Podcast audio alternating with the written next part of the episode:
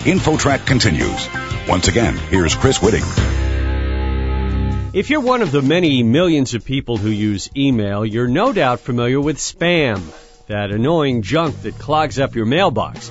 Well, there are some new deceptive email tricks that you need to watch out for.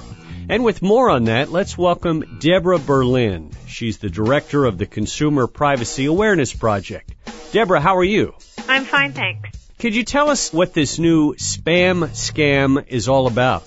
It has to do with connecting social networks that we all use with inviting folks to look at photos. The problem is that many of us are on social networks and we always want to invite our friends to be a part of those social networks. But there's one thing you want to watch out for and that's an invitation to perhaps look at a photo of a friend that you may know well or you may not have seen or heard from in a long time. Mm-hmm. The invitation to look at a photo and sign up unknowingly for something that then goes into your online address book and then invites all those friends into a social network that they did not realize they were joining. These social networks such as Twitter and Facebook and MySpace and so on. In this particular case, what you're talking about, this social network, when you go to that link and you click it and you sign up,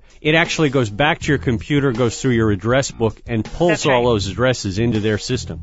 That's right. That's Wow. right. And Wow. so that was the problem. The problem with that particular one was that it didn't tell you that was happening. And actually, there are other social networks, such as Facebook, where you join and it may say, would you like us to go into your email and ask your friends that are on your email address book, would you like to ask them to also join Facebook? Mhm. It's very clear. So then you have the option to say yes or no. The problem with this one is that it never asked you that question. It just said, would you like to see a photo of your friend? And it actually said, this is from your friend. They want you to look at their photos. And then if you wanted to look at their photos, you clicked on yes. And without you realizing it, it went into then unknowingly giving that permission for them to go into your address book. So that's where they sort of crossed the line in terms of privacy. It was like going into your personal information and grabbing your address book of your friends and family. And we should mention the social networking site that was involved in this story, and that's tagged.com. They were cited for this by the New York State Attorney General's office. Yes, and so, you know, I want to be clear that there's absolutely nothing wrong with making the invitation and making it clear. It's the transparency of the invitation, and that's the issue, is making it clear to consumers what the question is and what the transaction is. So making it an open transaction and giving consumers some controls to know what they're being asked to do and then giving them the option to say yes or no. That's really the issue.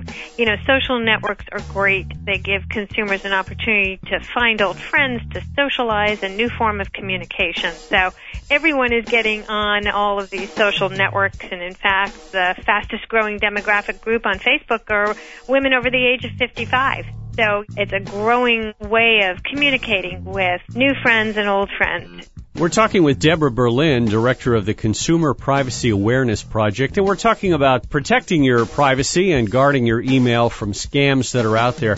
Deborah, you mentioned there's some other ones. Could you touch on those for us? talking about emails that come across that anyone can see when you're online, consumers need to have a healthy skepticism when they see emails. You need to be very careful because scammers are getting more and more creative. And some consumers may see things that really look like they're coming from an establishment that you do business with or even from a bank that you're using. But you need to be careful because what some scammers are trying to do is extract information from you, personal information from you, and you need to never provide unsolicited information such as your social security number. That's a never pass out that information. Never provide your social security number, personal financial information such as a bank account number never give out your password. Your email and password is another one you never should provide. So consumers should be very wary. I've even gotten those on a regular basis of emails that look like they're coming from my email provider asking me to verify my account or they're going to close it because of some problems they've had. And could I just verify my account information and provide my name and my email and my password. And lo and behold, they're trying to capture my email and my password so that then they would have some control over my email address and my email information. Deborah, obviously these scams must work in some cases because they wouldn't keep doing it if it didn't work. If you do click something or put some information in and then you realize, uh oh, I probably shouldn't have done that, what are your options at that point? Well, let's first talk about what consumers can do to avoid that click. You know, as I say, have a healthy skepticism. Think twice before you click. As the first rule, look very carefully at an email that comes across your desk like that. What you can look for are some grammatical errors in the email, some misspellings. Look very carefully at the email address from the sender. What you'll notice right away is that it's not from yahoo.com, but it's from another email address. And even though they say it may be coming from Yahoo or from Google or from some other provider, it's not. And so look for those little tip-offs. Look, as I said, for grammatical errors and misspellings. They usually run rampant in those sort of emails. So those are great tip-offs when you have provided that sort of information, I recommend that consumers change passwords. When you initially develop your passwords, you should come up with passwords that are difficult to identify. Number one, that's always a rule. But if that does happen, change your password. There are some other things that consumers can do, but initially the best advice is to try and avoid those by being careful and thinking twice before you respond and click on those things. That's good advice, Deborah. In terms of using the internet as opposed to email, there are sites now, I guess, which if you just go to the site, you can pick up a virus or some type of software into your computer that can get your private information. Are there any ideas you have for consumers regarding that situation? Well, consumers should definitely stay up on the latest antivirus software.